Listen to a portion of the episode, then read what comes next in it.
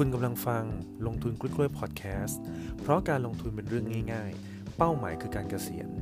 ติดตามเราได้ทางแฟนเพจ YouTube และ Blockdit ลงทุนกล้วยๆด้วยนะครับ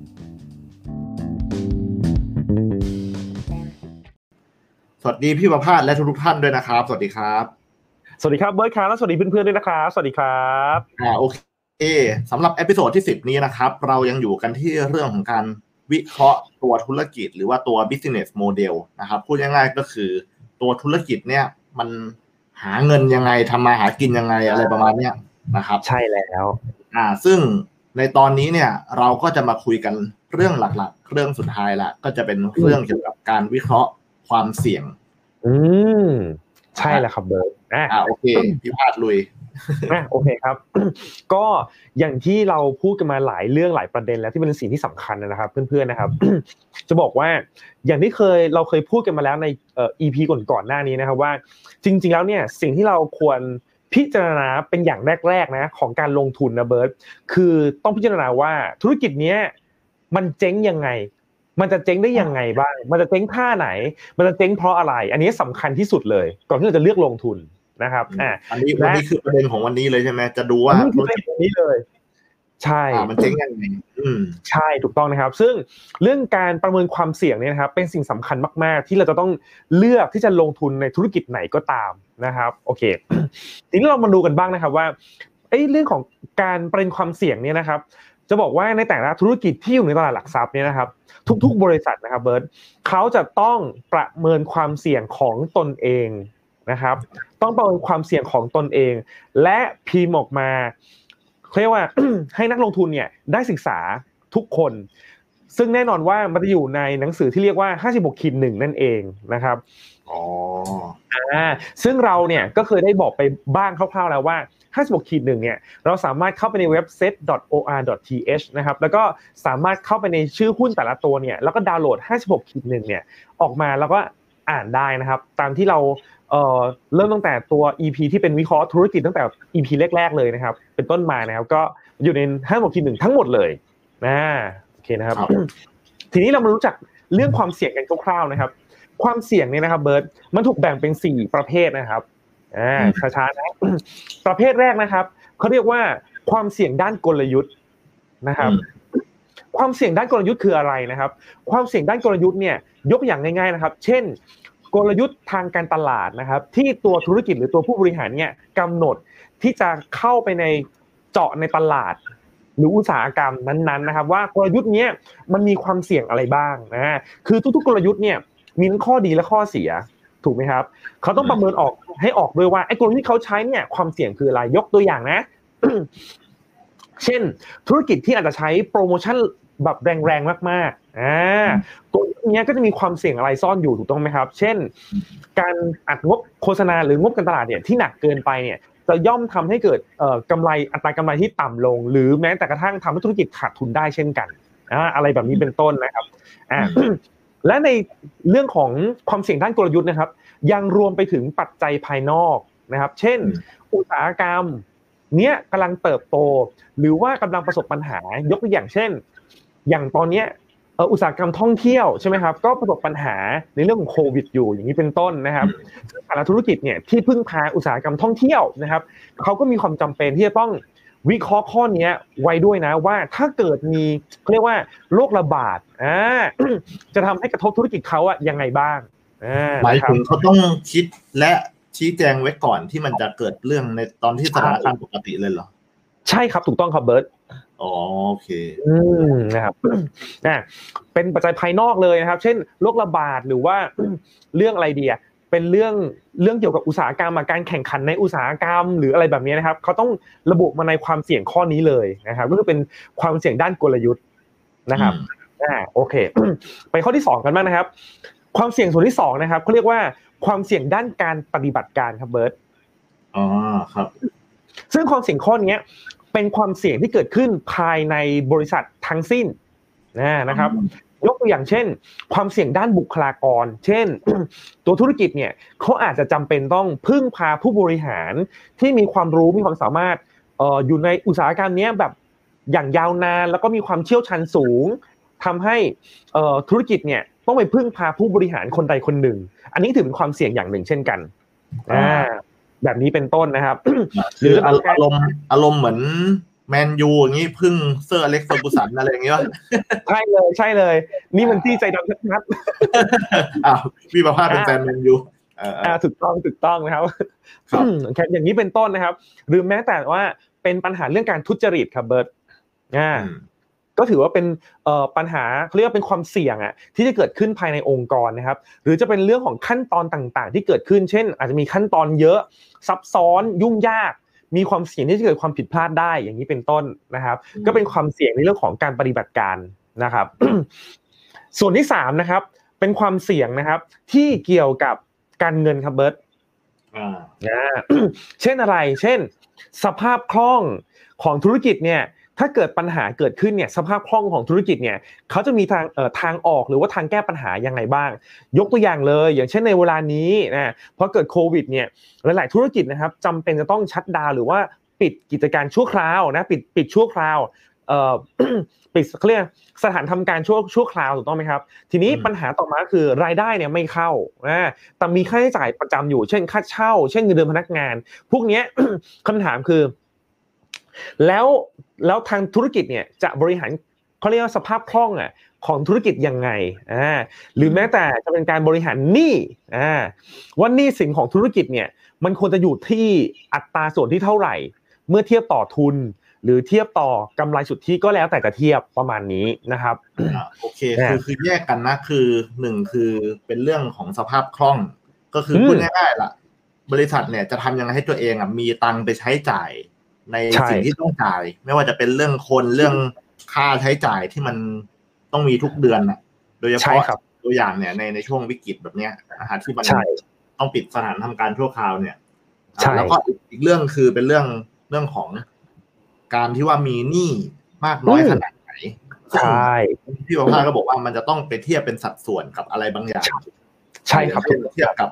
อะไรนะยอดขายงั้นเหรอ เพราะไม่ใช่จริงหลักๆเนี่ยเขาจะเรียกต่อทุนก็เทียบกับทุนครับก็คือเขาเรียกว่าเอ่อ debt to equity ratio equity ก็คือส่วนของทุนเหลือส่วนของเจ้าของนะครับเบิร์ตอ่าคือเปรียบเปรียบเหมือนซื้อบ้านได้ไหมเปรียบเหมือนซื้อบ้านว่า ถ้าเราบ้านราคาหนึ่งล้านอืมเราเราดาวแสนหนึ่งเรากู้โอเคล้าน เอ้ย เรากู้เก้าแสนแสนเออ เออ ก็ก็เป็นเก้าเท่า อ่า ก็เป็นเก้าเท่าก็คืออา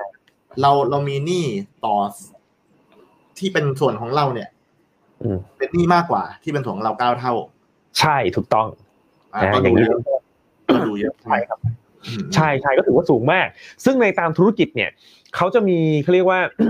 limit อยู่นะ limit เนี้ยมันเกิดขึ้นจากหลาย ๆ ส่วนด้วยกัน เช่น เป็นเรื่องของเรตติ้งที่ธุรกิจจะสามารถ คงอัตราเงินกู้ไว้ได้ อันนี้มันเรื่องลึกๆช่างช่างมันไปก่อนนะ แต่คร่าวๆแล้วกันว่าเขาจะมี limit อยู่ เช่น ไม่เกิน 2 เท่า บางธุรกิจไม่เกิน 4 เท่าอะไรแบบนี้เป็นต้นนะครับ ซึ่งไม่ใช่ว่าธุรกิจนั้นๆเนี่ยจะต้องเออสร้างอัตราส่วนหนี้สินตรงเนี้ยต่อทุนหรือว่าต่อผู้ถือหุ้นตรงเนี้ยให้สูงๆใกล้ๆ limit นะไม่ใช่เสมอไป เพราะว่าถ้าเขาเกิดว่ามีอัตราหนี้เนี่ยมันอยู่ใกล้ ใกล้ limit มากเท่าไหร่เนี่ยมันแปลว่าเมื่อเกิดภาวะผิดปกติเนี่ยเขาจะยิ่งอันตรายมากขึ้นเท่านั้นที่เขาจะไม่สามารถระดมเงินเงินกู้ระยะสั้นเนี่ย มาช่วยให้เขาเนี่ยเพิ่มสภาพคล่องได้นึกออกไหมอืมอืมอืมอ๋อเพราะว่ากู้ไว้เยอะแล้วใช่มันใกไว้ล้เต็มโควต้าแล้วประมาณนั้นน่ะแต่ว่าใช่แต่ถูกต้องถ้าเกิดว่ามีปัญหาเรื่องสภาพคล่องคือไม่มีเงินจะใช้แล้วก็ต้องการจะไปกู้เพิ่มเนี่ย ก็จะยากกว่าพวกบริษัทที่มันยังไม่ได้กู้ เต็มเพดานที่เขากำหนดเอาไว้ถูกไหมใช่และนะครับ และหรือและหรือ และหรืออาจจะกู้ได้นะเบิร์ตแต่จะทำให้เขาเนี่ยเสียสิทธิ์ในการที่จะกู้ดอกเบี้ยที่อัตราในอัตราต่ำออกไปอ๋อทำให้อ่าเขาต้องเสียดอกเบี้ยแพงขึ้นมากอ่าอย่างนี้เป็นต้นนะครับอืมอืมก็ก็จะสุดท้ายเนี่ยก็จะทำให้ต้องต้องจ่ายหนี้มากขึ้น แล้วก็กำไรก็จะลดลงหรืออาจจะขาดทุน ใช่ถูกต้องนะประมาณนี้นะครับ นี่คือเป็นเรียกว่าความเสี่ยงด้านการเงิน นะนะครับมาข้อที่สี่นะครับเป็นส่วนสุดท้ายนะครับก็คือเขาเรียกว่าความเสี่ยงนะครับ ด้านกฎหมายและกฎระเบียบต่าง ๆ ครับอ่าอ่าโอเคแน่นอนที่สุดนะครับว่าสิ่งที่เกิดขึ้นนะครับ ในช่วงภาวะโควิด แบบนี้นะครับ จะทำให้เราเห็นได้ชัดมากๆเบิร์ดว่า บางครั้งเนี่ยหน่วยงานรัฐเนี่ยนะครับเขาจะมีนโยบายอะออกมาเพื่อเขาเรียกไงช่วยเหลือประชาชนโดยคนส่วนใหญ่ถูกต้องไหมครับ แต่แน่นอนว่าไอ้นโยบายพวกนั้นเนี่ย มักจะทำร้ายธุรกิจบางธุรกิจ อ่าอ่ายกตัวอย่างเช่นรัฐบาลออกมาบอกบอกว่า บอกว่าอะไรดีนะ พี่จำนโยบายเป๊ะๆไม่ได้นะเอาล่าสุดแล้วกันที่มีการคุยกันล่าสุด ก็บอกว่า เอ้ยเอ่อทางกสทช เนี่ย ประกาศว่าอยากจะให้ตัวโอเปอเรเตอร์ทั้ง 5 รายเนี่ยเอ่อช่วยลดค่าใช้จ่ายในการโทรศัพท์มือถืออะลง 30%อย่างนี้เป็นต้น ลดให้กับลูกค้าเลยเหรอ ให้กับลูกค้า30%อ๋อ หมายถึงว่าอยู่ดีๆ เราใช้สมมติว่าเดือนละหนึ่งพันบาท เราจะเหลือเจ็ดร้อยอย่างนี้เลยเหรอโดยที่ใช้เท่าเดิมแพ็กเกจเดิม ใช่ถูกต้องอ๋อเออเจ๋งว่ะเอ้ยเดี๋ยวก่อนบอกก่อนตอนนี้เราคุยกันวันที่สิบห้าสิบห้าเมษายนนะอ่าใช่ครับอืมอะอย่างนี้เป็นต้นนะครับครับ นี่แหละคือกฎระเบียบหรือว่ากฎหมายเนี่ยที่ทางรัฐบาลออกมาเนี่ย บางครั้งหลาย ๆ ครั้งแล้วกันนะ อาจจะ เป็นเป็นอุปสรรคอะต่อธุรกิจในการที่จะทำกำไรหรือว่าอ่าหรือว่าเอ่ออุปสรรคในการที่จะที่จะดำเนินธุรกิจอะมันเป็นอุปสรรคอะบางอย่างนะอย่างนี้เป็นต้นนะครับ หรือหรือแม้แต่จากการที่เปิดให้ประมูลประมูลอะไรนะคลื่นน่ะคลื่นความถี่อะ 5G 4G เนี่ยเราจะเห็นได้ได้เลยจากการที่ประมูลรอบที่แล้วอะเบิร์ตตอน 4G อะอืมว่าเออเขาเรียกว่ากฎ ที่อาจจะมีความหละหลวมอ่าใช้คำนี้เลยนะอืมกฎที่อาจจะมีความหละหลวมเนี่ยทำให้มีผู้เล่นเข้ามาประมูลนะอย่างที่เรารู้กันนะครับ ก็คือก็คือแจ๊สนะครับ เข้ามาประมูลนะครับ แล้วสุดท้ายเนี่ยด้วยความที่มันต้องวางเงินประกันน่ะ น้อยอืมทำให้เขาอะยอมทิ้งเงินประกัน แล้วก็ทิ้งสิทธิ์ที่ประมูลครั้งนั้นไว้นะทำให้ราคาเนี่ยมันถูก ปั่นขึ้นไปสูงมากๆนะครับ ซึ่งพอราคามันถูกปั่นขึ้นไปสูงมากเนี่ย มันก็ทำให้สุดท้ายแล้วนะคนที่จำเป็นแล้วเขาทำธุรกิจจริงๆอะที่เขาต้องซื้อหรือว่าประมูลคลื่นนั้นน่ะมาบริหารจริงๆอะทำให้ต้องจ่ายในราคาที่สูงมากผิดปกติอ่าอ๋อเดี๋ยวเดี๋ยวผมลอง recap ไอ้เรื่องนี้ก่อนนะ คือมันเหมือนกับว่าตอนแรกเนี่ยมี AIS d t a c 2เขาประมูลกัน ซึ่งอืมสามเจ้าเนี่ยเป็นที่รู้กันว่าต้องเอา 4G ไปใช้แน่นอนร้อยเปอร์เซ็นแน่นอนร้อยเปอร์เซ็นต์ทีนี้พี่กำลังจะบอกว่าอย่าง กรณีครั้งนั้นน่ะ คือกฎเกณฑ์ของการเข้าไปประมูลเนี่ย มันให้วางเงินค้ำประกันไม่สูง ใช่ไม่สูงมาก ทีนี้ JAS หรือทีบอร์ดแบนเนี่ยก็เลยเข้าไปเป็นเป็นบริษัทที่สี่ใช่ อ่า แล้วก็ แล้วก็เนื่องจากมันไม่มีอะไรจะเสียเยอะเนี่ย เงินประกันไม่สูงก็เข้าไปประมูล คือช่วยประมูลประมูลประมูลจนราคามันแพงชิบเป๋งเลย อย่างเงี้ยเหรอเพื่อให้ตัวเองได้ อ่า เพื่อจะเพื่อให้ตัวเองได้เพื่อให้ตัวสู้เองราได้คาสู้ราคาเพื่อ ให้ตัวเองได้อ่าเพื่อให้ตัวเองได้ เพราะว่าพอได้ปุ๊บเนี่ยมันมีผลต่อธุรกิจใช่ไหมมันเหมือนกับว่าประมาณว่าธุรกิจเขาอะเดิมทำเน็ตบ้านก็คือทีบอร์ดแบนใช่ไหมอ่าพอทำทีบอร์ดแบนอย่างเดียวเนี่ยคำถามคือธุรกิจจะเติบโตได้ยังไงในเมื่ออุตสาหกรรมของอินเทอร์เน็ตบ้านอะมันเริ่มอิ่มตัวอ่าถ้าถ้า JAS เราสามารถได้ใบอนุญาตที่จะทำธุรกิจเขาเรียกว่าเอ่อโทรศัพท์มือถือหรือโทรศัพท์เคลื่อนที่ ก็จะเป็นเขาเรียกว่าเป็น new opportunity ถูกไหมเบิร์ต อ่าเรียกได้ว่าเป็น new S curve ที่ทำให้เอ่อทีบอร์ดแบนด์สามารถมีรายได้เพิ่มขึ้น มาแย่ง market share ของสามเจ้าเดิมอ่าและเคสนี้แหละ มันก็ทำให้เขาอะพยายามต้องเอาให้ได้อะต้องเอาให้ชนะ แต่พอคำถามคือเออคือคลื่นมีจำกัดพอเขาชนะมาเนี่ยแต่สุดท้ายเนี่ยจะด้วยเหตุอะไรอะเราไม่เราไม่วิเคราะห์นะโอเคปะแต่สุดท้ายเนี่ยพอมันไม่ได้แล้วเนี่ยเขาสามารถยกเลิกได้ โดยที่เขาเสียค่าปรับน้อยมาก ก็คือเงินที่เขาวางตอนแรกอะ เออเออคือคือมันมันมองได้หลายแง่มากเลยนะใช่ใช่ใช่ถ้ามองในแง่ดีก็อาจจะบอกตังค์ไม่พอ ไม่คุ้ม เออ แต่ถ้าอีกแง่หนึ่งก็อันอันนี้ อันนี้แล้วแต่ เออเออเอออะอะอันนี้อันนี้เป็นความคิดเห็นนะซึ่งซึ่งเราก็ไม่รู้หรอกว่าจริงๆ ภายในเขาเขาคิดกันยังไงใช่ใช่ใช่เราไม่รู้เราไม่รู้นะครับตอนนี้แอร์ร้อนมากเลยเบิร์ดเรื่องเหงื่อเริ่มเออเออเออ เราไปประเด็นอื่นโอเคอะอะอันนี้ก็เป็นการยกตัวอย่างเป็นเรื่องความเสี่ยงด้านกฎหมายหรือ หรืออย่างใช่ผมเคยเห็นบางทีเหมือนพวกไอ้นโยบายเกี่ยวกับ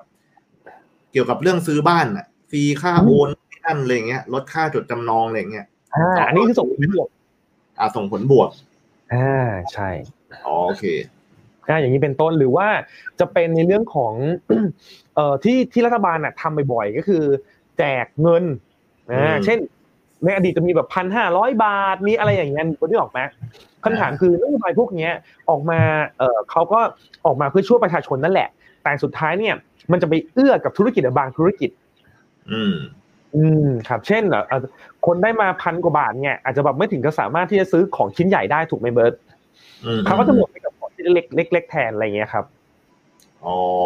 นึกออกจริงๆก็อาจจะนึกถึงช่วงนี้ที่เขาล็อกดาวน์เนี่ย เพื่อป้องกันการแพร่ระบาดโควิดอะครับอ่าใช่ขนส่งหรือ food delivery food delivery อะไรเงี้ยก็ก็ได้ประโยชน์มาก ๆ เลย ใช่ โตกันระเบิดระเบ้อพี่เพิ่งสังเกตครับเบิร์ตว่าพอดีพี่สั่งของทางออนไลน์เหมือนกันใช่ไหมครับปรากฏว่าตอนที่พี่ออกไปรับเนี่ย สิ่งที่พี่เห็นก็คือพี่เห็นเอ่อ คนขี่มอไซค์ที่ส่งเดลิเวอรี่นี่แหละนะแต่ไม่บอกค่ายนะนะแต่สิ่งที่พี่เห็นก็คือ พี่เห็นค่ายเดียวกันเนี่ยอยู่ในซอยเดียวซอยของพี่เนี่ย ที่เป็นซอยหมู่บ้านอะสี่คันนะครับ ในเวลาเดียวกัน เออ เออ เห็นขนาดที่ว่า เนี่ยที่เขาอยู่ค่ายเดียวกันเนี่ยนะเขาถึงกับจอดคุยกันอะค่ายเดียวกันเนอะค่ายเดียวกันทั้งสี่คันนะเบิร์ตเออ ทั้งสี่คัน แล้วจอดถามทางกันอะ แบบเอ้ยบ้านเลขที่เลขที่นี้อยู่ตรงไหนอะไรแบบเนี้ยเออเออ ก็คือแสดงให้เห็นว่า โอ้ มันมันมันเติบโตหนักมากจริงๆอะเออเดลิเวอรี่เนี่ยครับ อืมอืมอืมอืมอ่าอย่างนี้เป็นต้นครับ อ่าโอเค และแน่นอนว่าในทางกลับกันนะเบิร์ตการที่รัฐบาลเนี่ยสั่งชัดดาวน์เนี่ยแน่นอนว่าเราเข้าใจนะว่าว่ารัฐบาลเนี่ยทำไปด้วยเหตุผลที่ว่าเอ่อพยายามจำกัดหรือว่าลิมิตเนี่ยโอกาสที่เอ่อโรคเนี้ยมันจะแพร่แพร่ได้ได้เร็วอะนะอันนี้เราเข้าใจกันนะ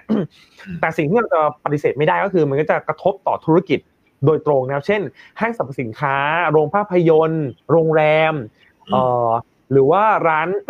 ร้านค้าต่างๆอะ อย่างหลีกเลี่ยงไม่ได้ เช่นร้านสปาร้านอะไรพวกนี้ที่แบบว่าต้องต้องเอ่อมีการบริการแบบเอ่อสัมผัสกันอะประมาณเนี้ยนะครับ ก็หลีกเลี่ยงเอ่อผลกระทบนี้ไม่ได้ประมาณนี้ครับ อืมฮึโอเคอืมอะอันนี้เนี่ยหมดแล้วใช่ไหมฮะหมดแล้วครับใช่ครับอ่าอันนี้โอเคเร็วเลย recap นิดนึงก็คือใน episode นี้เราคุยกันเรื่องการวิเคราะห์ความเสี่ยงของธุรกิจนะครับ ซึ่งพี่ประภาสก็บอกว่ามีสี่ประเด็นใหญ่ที่ต้องมองคือหนึ่งกลยุทธ์ สองปฏิบัติการสามการเงินสี่กฎหมายอืมไอ้กลยุทธ์เนี่ยก็ยกตัวอย่างเช่นเรื่องของกลยุทธ์การตลาดนะครับใช่ว่าไอ้สิ่งที่เขาเลือกจะทำเนี่ย มันส่งผลเสียมีความเสี่ยงอย่างไรบ้าง ที่เขาจะได้รับต่อเนื่องไปอย่างเช่นจัดออกโปรแรงๆมาอะไรอย่างนี้นะครับ ใช่ครับ แล้วก็อีกอย่างหนึงก็คือปัจจัยภายนอก สภาวะใช่เศรษฐกิจคู่แข่งอะไรอย่างนี้อืนะคมรับถูกต้องครับแล้วก็ ประเด็นที่สองก็คือเรื่องปฏิบัติการก็คือเป็นเรื่องแบบอย่างเช่น เรื่องการบริหารจัดการเรื่องตัวผู้บริหาร มีการลาออกมีการเปลี่ยนคนใช่เอใช่อหรือว่าไอโฟเนื้องานภายในอะว่าเขาออกแบบดีมากน้อยขนาดไหน ใช่ใช่ครับอ่าแล้วก็ประเด็นที่สามก็คืออ๋อแล้วก็มีเรื่องทุจริตด้วยนะครับอ่าถูกต้องประเด็นที่สามก็มีเรื่องการเงิน การเงินก็มีเรื่องสภาพคล่องก็คือพูดง่ายมีตังค์ ไปใช้ในเรื่องจำเป็นหรือเปล่านะครับใช่ที่ต้องใช่จ่ายอ่า ถ้าไม่มีก็ก็ต้องไปกู้ไปอะไรมา ทีนี้อืมถ้าเกิดว่า กู้ก็จะไปเรื่องที่สองก็คือมีสัดส่วนหนี้เยอะหรือเปล่า ถ้าเคยมีอยู่เยอะมันก็จะกู้ยากอีก ถ้ากู้ยาก แล้วถ้าไม่มีตังค์ด้วยแล้วมันจะเป็นยังไงอะไม่มีตังค์แล้วก็กู้ไม่ได้แล้วอะคือสุดท้ายอะธุรกิจมันก็มีทางออกหลายทางครับเบิร์ตเช่น ถ้าในกรณีที่จริง ๆ แล้วส่วนมากมันมักจะกู้ได้ แต่เขาต้องยอมเสียดอกที่แพงขึ้นมากทำให้ธุรกิจเขาเนี่ยเขาเรียกว่าเสียเครดิตเบิร์ตอ่ามันจะมีอีกเรื่องหนึ่งก็เรื่องเรียกว่าเครดิตนะครับ ซึ่งซึ่งมันจะมีหน่วยงานที่ให้ให้เครดิตอยู่ เช่น Moody เช่นเอ่อ Fit Rating อะไรแบบเนี้ยซึ่ง rating เนี้ยจะทำให้เขาเนี่ยสมมติเขาเรียกว่าเป็นเป็น investment grade ก็คือเป็นธุรกิจที่เฮ้ยมีคุณภาพสูงมาก สามารถที่จะลงทุนได้ทำให้เขาเนี่ยสามารถขออกู้จากแบงก์หรือว่าออกเขาเรียกว่าหุ้นกู้เนี่ยได้ได้เลทอัตราดอกเบี้ยที่ต่ำแต่ถ้ามันหลุดตรงนี้ไปเนี่ยมันจะหลุดไปเป็นจังเลย พอเป็นจังปุ๊บเนี่ยแสดงว่าเขาต้องแบบได้รับดอกเบี้ยที่สูงแพงมากกว่าปกติ เพราะคนกลัวเจ๊งนะอะไรอย่างนี้แล้วมันก็จะมีต่อ ราคาที่นักลงทุนเขาให้ด้วยไหมว่าอ่ามีมีมันจะมีผลโดยอย่างมากๆเนี่ย กับพวกกองทุนครับเบิร์ตคือกองทุนเนี่ยทางกองทุนเนี่ยเขาถูกล็อกไว้ด้วยกฎหรือ policy บางอย่างว่าต้องลงทุนในธุรกิจที่เป็น investment grade เท่านั้น อ่า อ่า ทีเนี้ย ถ้าถูกหลุดเมื่อไหร่เนี่ยแปลว่ากองทุนนั้นน่ะต้องขายหมด ไม่มีเงื่อนไข อืมอืม ทีนี้พอขายกองทุนขายทีนึงเนี่ยโอ้โหราคาก็น่าจะถล่มเละเหมือนกันนะอ๋ออย่างนี้เป็นต้น นี่ยังไม่นับว่าถ้าสมมติว่ามันถึงเพดานที่กู้ไม่ได้จริง ๆ เนี่ย ต้องธุรกิจนั้นต้องทำยังไงนะครับ ซึ่งมันก็มีทางออกอีก เช่น เพิ่มทุนครับอ่าอะขอเพิ่มทุนก็คือ อาจจะเป็นการเจรจากับแบงก์นั่นแหละ ที่เป็นเป็นเจ้าหนี้ตัวเองอยู่นั่นแหละว่า เอ้ย แปลงหนี้สินเป็นทุนไหมอ่า อ่าพอทุนมันเยอะขึ้นปุ๊บเนี่ยไอ้อัตราส่วนนั้นน่ะมันจะลดลง คือมันแปลงหนี้สินเนี่ยกลายเป็นทุนนึกออกปะอ่าอ่าอ่าพอทุนมันขยายใหญ่ขึ้นเนี่ยเขาก็สามารถสร้างหนี้เพิ่มขึ้นได้อะครับเบิร์ตอ๋ออะอันนี้มันจะลึกหน่อยนะคือมันจะเป็นเรื่องงบการเงินเออใช่ใช่มันเป็นสมการกันอยู่คือถ้าอีกข้างหนึ่งมันใหญ่ขึ้นได้ ก็คือทุนที่พี่ป้าพูดถึงเนี่ย ก็สามารถที่จะมีหนี้ขึ้นได้ มีหนี้มากขึ้นอ่าใช่ แต่แต่มันจะมีเอฟเฟกต์ยังไงเนี่ยเดี๋ยว เดี๋ยวอะเนี่เดี๋ยวค่อยว่าอาจจะลึกไปนะฮะใช่ใช่ใช่ใช่เดี๋ยวค่อยว่ากันเดี๋ยวมันมันมันละเอียดมากใช่ไหมครับครับ แล้วก็ไอ้ข้อสุดท้ายก็คือด้านกฎหมายที่ที่เราเพิ่งอืมคุยกันไปนะฮะอันนี้คงไม่ต้อง recap มาก อ่าทีนี้ ทีนี้ฟังดู ถ้าถามว่าธุรกิจนี้มันจะเจ๊งยังไงเนี่ย คือโอเคแหละเรื่องหนี้อะไรพวกเนี้ย ผมว่ามันค่อนข้างจับต้องได้นะ อืมใช่เพราะครัว่าบอย่างเรื่องเรื่องการตลาดอย่างเงี้ยกลยุทธ์อย่างเงี้ย คือผมว่ามันเป็นอะไรที่ค่อนข้าง จับต้องไม่ค่อยได้นะว่าเอ๊ะไอ้วิธีนี้มันจะได้ผลหรือไม่ได้ผลใช่ครับคือคือเหมือนที่ผมเคยพูดบางทีแบบเรามองย้อนไปอะแหมอะไรก็อะไรก็รู้ไปหมดแหละ ดีอย่างงู้นดีอย่างนี้มใช่องอใช่อกที่ใครออกใช่ปะแต่เวลาเราจะมองไปข้างหน้าเนี่ย เออมันมันจะทำยังไงล่ะ ว่า ถ้าเราบอกว่ามันมันมีโอกาสจริงท่าไหน มันก็มีโอกาสจริงทั้งนั้นอะ ก็คือถ้ามันทำการตลาดไปแล้วมันแป๊กอะไรขึ้นมาแบบ มันมีปัจจัยได้เยอะแยะไปหมดเลยอะอืมส่วนมากมันจะเป็นแบบนี้ครับเบิร์ตครับเอ่อพี่คิดว่าจากประสบการณ์เนี้ยนะครับบางครั้งเนี่ยเราดูผู้บริหารทำธุรกิจนะครับ มีกลยุทธ์เนี่ย ส่วนมากเนี่ย ยุคนี้นะพี่ใช้คำว่ายุคนี้แล้วกันนะครับ ยุคนี้เนี่ย พี่คิดว่าหัวใจสำคัญเนี่ย คือคำคำนี้เลย คือคำว่า เดี๋ยวนะ การเติบโตอย่างยั่งยืนอ่าอ่าไม่ได้มาพูดถึงพอร์ตเรานะ พูดถึงธุรกิจนั่นแหละอืมยุคนี้เป็นยุคที่ผู้บริหารทุกคนเนี่ยจำเป็นจะต้องตระหนักว่าธุรกิจเขาเนี่ย ควรจะต้องเติบโตอย่างยั่งยืน ไม่ใช่เติบโตเร็ว อืมอ่า ดังนั้นคำว่าเติบโตอย่างยั่งยืนเนี่ยมันคืออะไรนะครับ นั่นแปลว่าผู้บริหารทุกๆคนเนี่ยต้องตระหนักเลยครับว่าเลยครับเบิร์ดว่าเขาเนี่ยต้อง diversify ธุรกิจ diversify ก็คือกระจายความเสี่ยงของธุรกิจของเขาเนี่ยให้มันให้มันหลากหลายมากขึ้น ให้มันเพิ่มขาเพิ่มเครื่องยนต์เนี่ยให้มาขับเคลื่อนธุรกิจอะมากขึ้น ดังนั้นกลยุทธ์เนี้ยควรจะเป็นกลยุทธ์ที่ที่ผู้บริหารทุกคนเนี่ยควรจะควรจะมีนี่คืออย่างแรกที่เป็นข้อแนะนำนะ ข้อที่สองเนี่ยอ่าพี่บอกว่าจุดเจ๊งหรือของธุรกิจเนี่ย มักจะเกิดขึ้นจากภายนอกอ่ายกตัวอย่างเช่น การแข่งขันอืมถ้าเกิดเขาอยู่ในอุตสาหกรรมที่มันแข่งขันรุนแรงมาก ๆ รุนแรงครับมาก ๆ แล้วเราก็มองว่าเขาเนี่ย ดันไม่ใช่ผู้นำอะเบิร์ต อืม มันก็มีโอกาสที่คนที่ไม่ใช่ผู้นำเนี่ย เมื่อการแข่งขันหรือว่าสงครามมันจบลงเนี่ย มักจะเป็นผู้ที่เจ็บหนักกว่าเสมอ พี่ขอยกตัวอย่างง่ายๆเลยนะครับ ยกตัวอย่างโอเปอเรเตอร์ก็ได้ ยกตัวอย่างเขาเรียกว่าค่ายโทรศัพท์มือถือนี่แหละ พอมีสงครามราคาเนี้ยนะครับ True หรือว่า d t แทเนี่ยได้รับผลลบเนี่ยถึงขนาดที่ว่าขาดทุนเลยครับเบิร์ตอ่าอืมที่ที่คุยกันไปในคลิปที่แล้วว่ามีการแบบอัดโปรกันอย่างรุนแรง ใช่ถูกต้องเพื่อแย่งลูกค้ากันอะไรเงี้ยครับอ่าแต่เนี่ยที่เอตัวเองโทษดีแท็กกับดีแท็กกับอ่าทรูเนี่ยขาดทุนไปเลยจากขาดทุนเลยสงครามกันจากการใช่สู้รบกันคราวนี้ใช่ถูกต้องซึ่งในก่อขานณที่ที่เขากำไรก่อนหน้านั้นเขากำไรกำไรกำไรก่อนหน้านั้นเขากำไรกำไรโอเคอืมครับ แต่ซึ่งแน่นอนว่า AS เนี่ยก็อยู่ในสงครามเดียวกัน แต่ก็เรียกได้ว่ากำไรเนี่ยดรอปลงอ่าประมาณนี้แค่ดรอปลงเองอะ แต่แบบไม่ไม่ได้ถึงกับขาดทุนหรืออะไรแบบนี้นะครับนี่เป็นตัวอย่างหนึ่ง อีกตัวอย่างหนึ่งนะครับ ก็คือสงครามชาเขียวครับนะสงครามชาเขียวเนี่ย เรียกได้ว่าเป็นสงครามที่พี่คิดว่าเป็นอภิมหาสงครามมีใช้คำนี้เลยแข่งกันขนาดที่ว่า แม้แต่โอชิอะที่มีแบบว่ายอดขายที่แข็งแกร่งมาก มีกำไรที่แข็งแกร่งมากเนี่ย เป็นพันๆล้านเนี่ย เรียกได้ว่าเออพี่อาจจะจำตัวเลขเป๊ะไม่ได้นะพี่พี่ไม่ได้ตามลึกๆนะ แต่เท่าที่รู้เนี่ย ลงมาขนาดที่ว่าลงกำไรหายไปร่วมแปดสิบเก้าสิบเปอร์เซ็นเลยครับเบิร์ตทั้งที่ยอดเพิ่มเหรอ ใช่ยอดขายเพิ่ม โอ้โห ยอดขายเพิ่ม แต่กำไรนั้นลดแปดสิบเปอร์เซ็นก็เพราะว่าเขาต้องอัดกันตลาดหนักเกินไปไงถูกต้องไหมเพราะเพื่ออะไรครับ เพื่อรักษามาเก็ตแชร์ไงครับ เออ ซึ่ง ซึ่งมันก็เป็นการรักษาได้ชั่วคราวด้วยนะเพราะมันเป็นน้ำคือเราเดินไปที่ตู้ใหม่แล้วก็ต้องเลือกใหม่ แล้ววันนี้จะกินอะไรดีวะเออถูกไหมมีเรื่องอ่ามันอาจจะมีเรื่องของชอบแล้วมันอาจจะแบบชอบมันมีเรื่องของความชอบรสชาติก็ได้ครับเบิร์ตยกตัวอย่างเช่น บางคนก็อาจจะติดโค้กบางคนติดเป๊ปซี่ ถ้ามีให้เลือกนะ ถ้ามีให้เลือกทั้งโค้กและเป๊ปซี่เนี่ยบางคนก็จะเลือกแค่โค้กอย่างใดอย่างหนึ่ง บางคนก็จะเลือกแค่เป๊ปซี่อย่างใดอย่างหนึ่ง มันอาจจะมีเรื่องของแอดดิกหรือว่าการติดได้ครับเบิร์ตชาเขียวก็เช่นกันนะครับ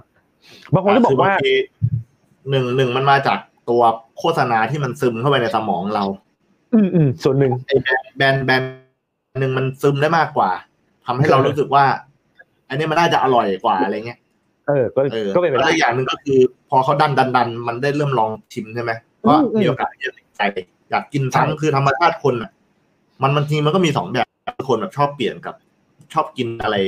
ที่รู้อยู่แล้วว่ารสมันเป็นยังไงแล้วเราแฮปปี้อยู่แล้วอะไรเงี้ยใช่ใช่ใช่ถูกต้อง อืม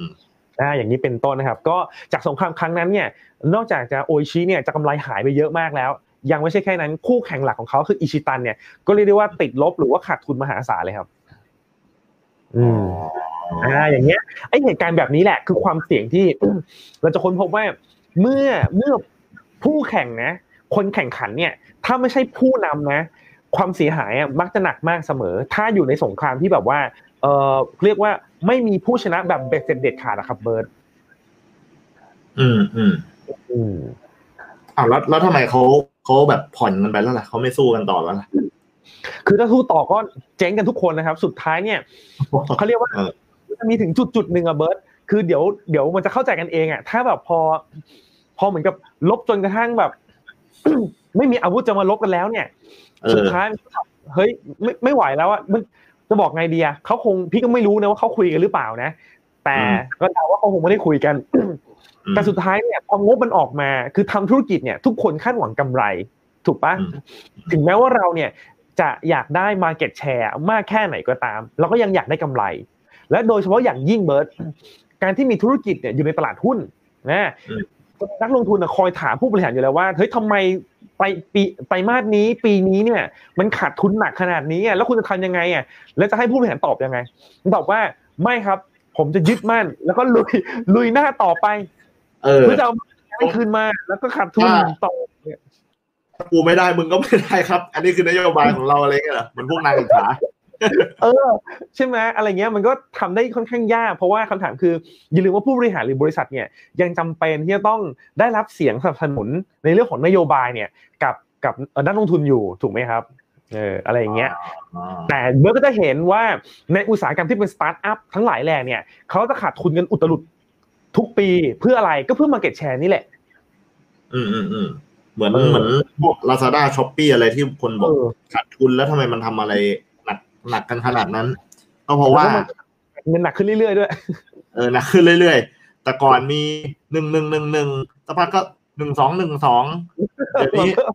แปดแปดแปดแปดแปดเก้าเก้ามีทุกเดือนนั่นกลัวเดี๋ยวครบทุกเดือนนะเออเออว่าเหมือนกัน อืมอ่า อย่างนี้เป็นต้นต้องการจะดึงมาเก็ตแชร์ไปให้ คนไปอยู่ในแอป เคยซื้อไปแล้ว อ่า แล้วแล้วเดี๋ยวนี้ก็สังเกตนะไอ้พวกนี้ก็จะมีเป็น wallet อะ e wallet ค่ายตัวเองอะให้เติมเงินเข้าไปในนั้น แล้วจะได้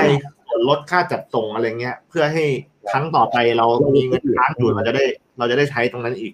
ใช่ใช่ก็เรียกว่าเป็น loyalty program เนาะอ่าอ่าอ่าอ่าโอเค อืมโอเคครับ อ่า ถ้างั้นสรุปตรงนี้ก็คือเราเนี่ยต้องต้องคอยวิเคราะห์ว่าธุรกิจที่เราจะเข้าไปลงทุนเนี่ย มันมีโอกาสเจ๊งท่าไหนได้บ้าง นะครับใช่ซึ่งใช่ผมก็ยิงคำถามด้วยว่า เอ๊ะแล้วมันมันจะมองได้ยังไงอะคือบางอย่างมันมันมองค่อนข้างยาก แต่พี่ประภาสก็แนะนำว่า ก็เบื้องต้นเนี่ย พยายามเลือกธุรกิจที่กลยุทธ์เขาอะเขาค่อนข้างที่จะกระจายความเสี่ยง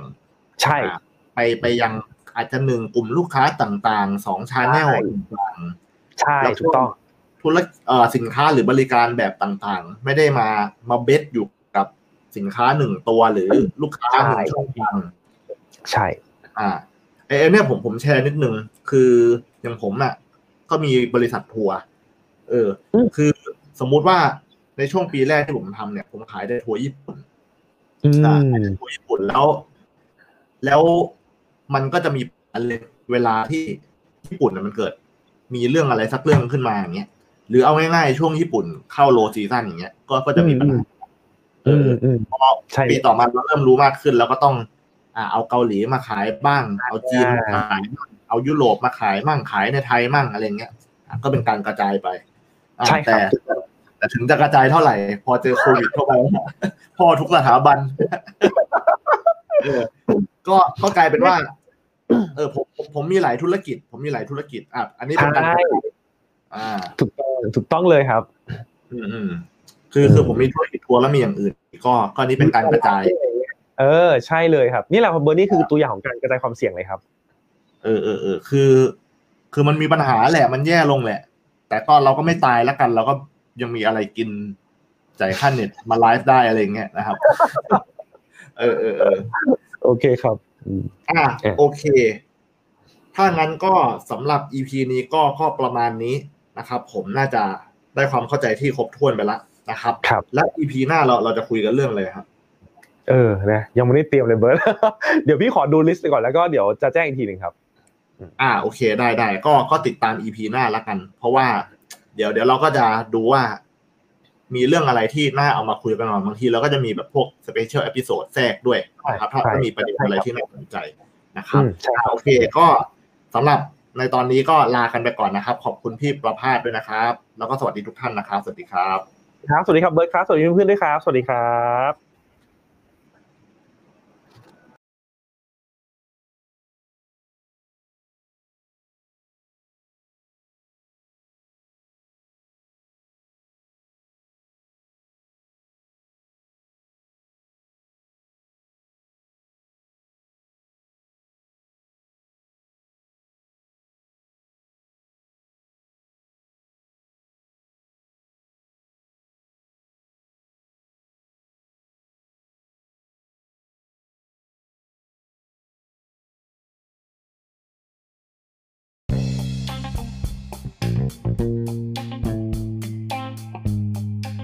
ขอบคุณทุกๆท่านที่รับฟังจนจบนะครับ หวังว่าจะได้ประโยชน์กัน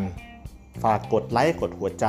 และกดติดตามพอดแคสต์ของลงทุนกล้วยๆ และคุณสามารถที่จะติดตามลงทุนกล้วยๆ ได้ทางแฟนเพจรวมถึง YouTube และบล็อกดิด้วยเช่นกันนะครับ สวัสดีครับ เจอกัน EP หน้าฮะ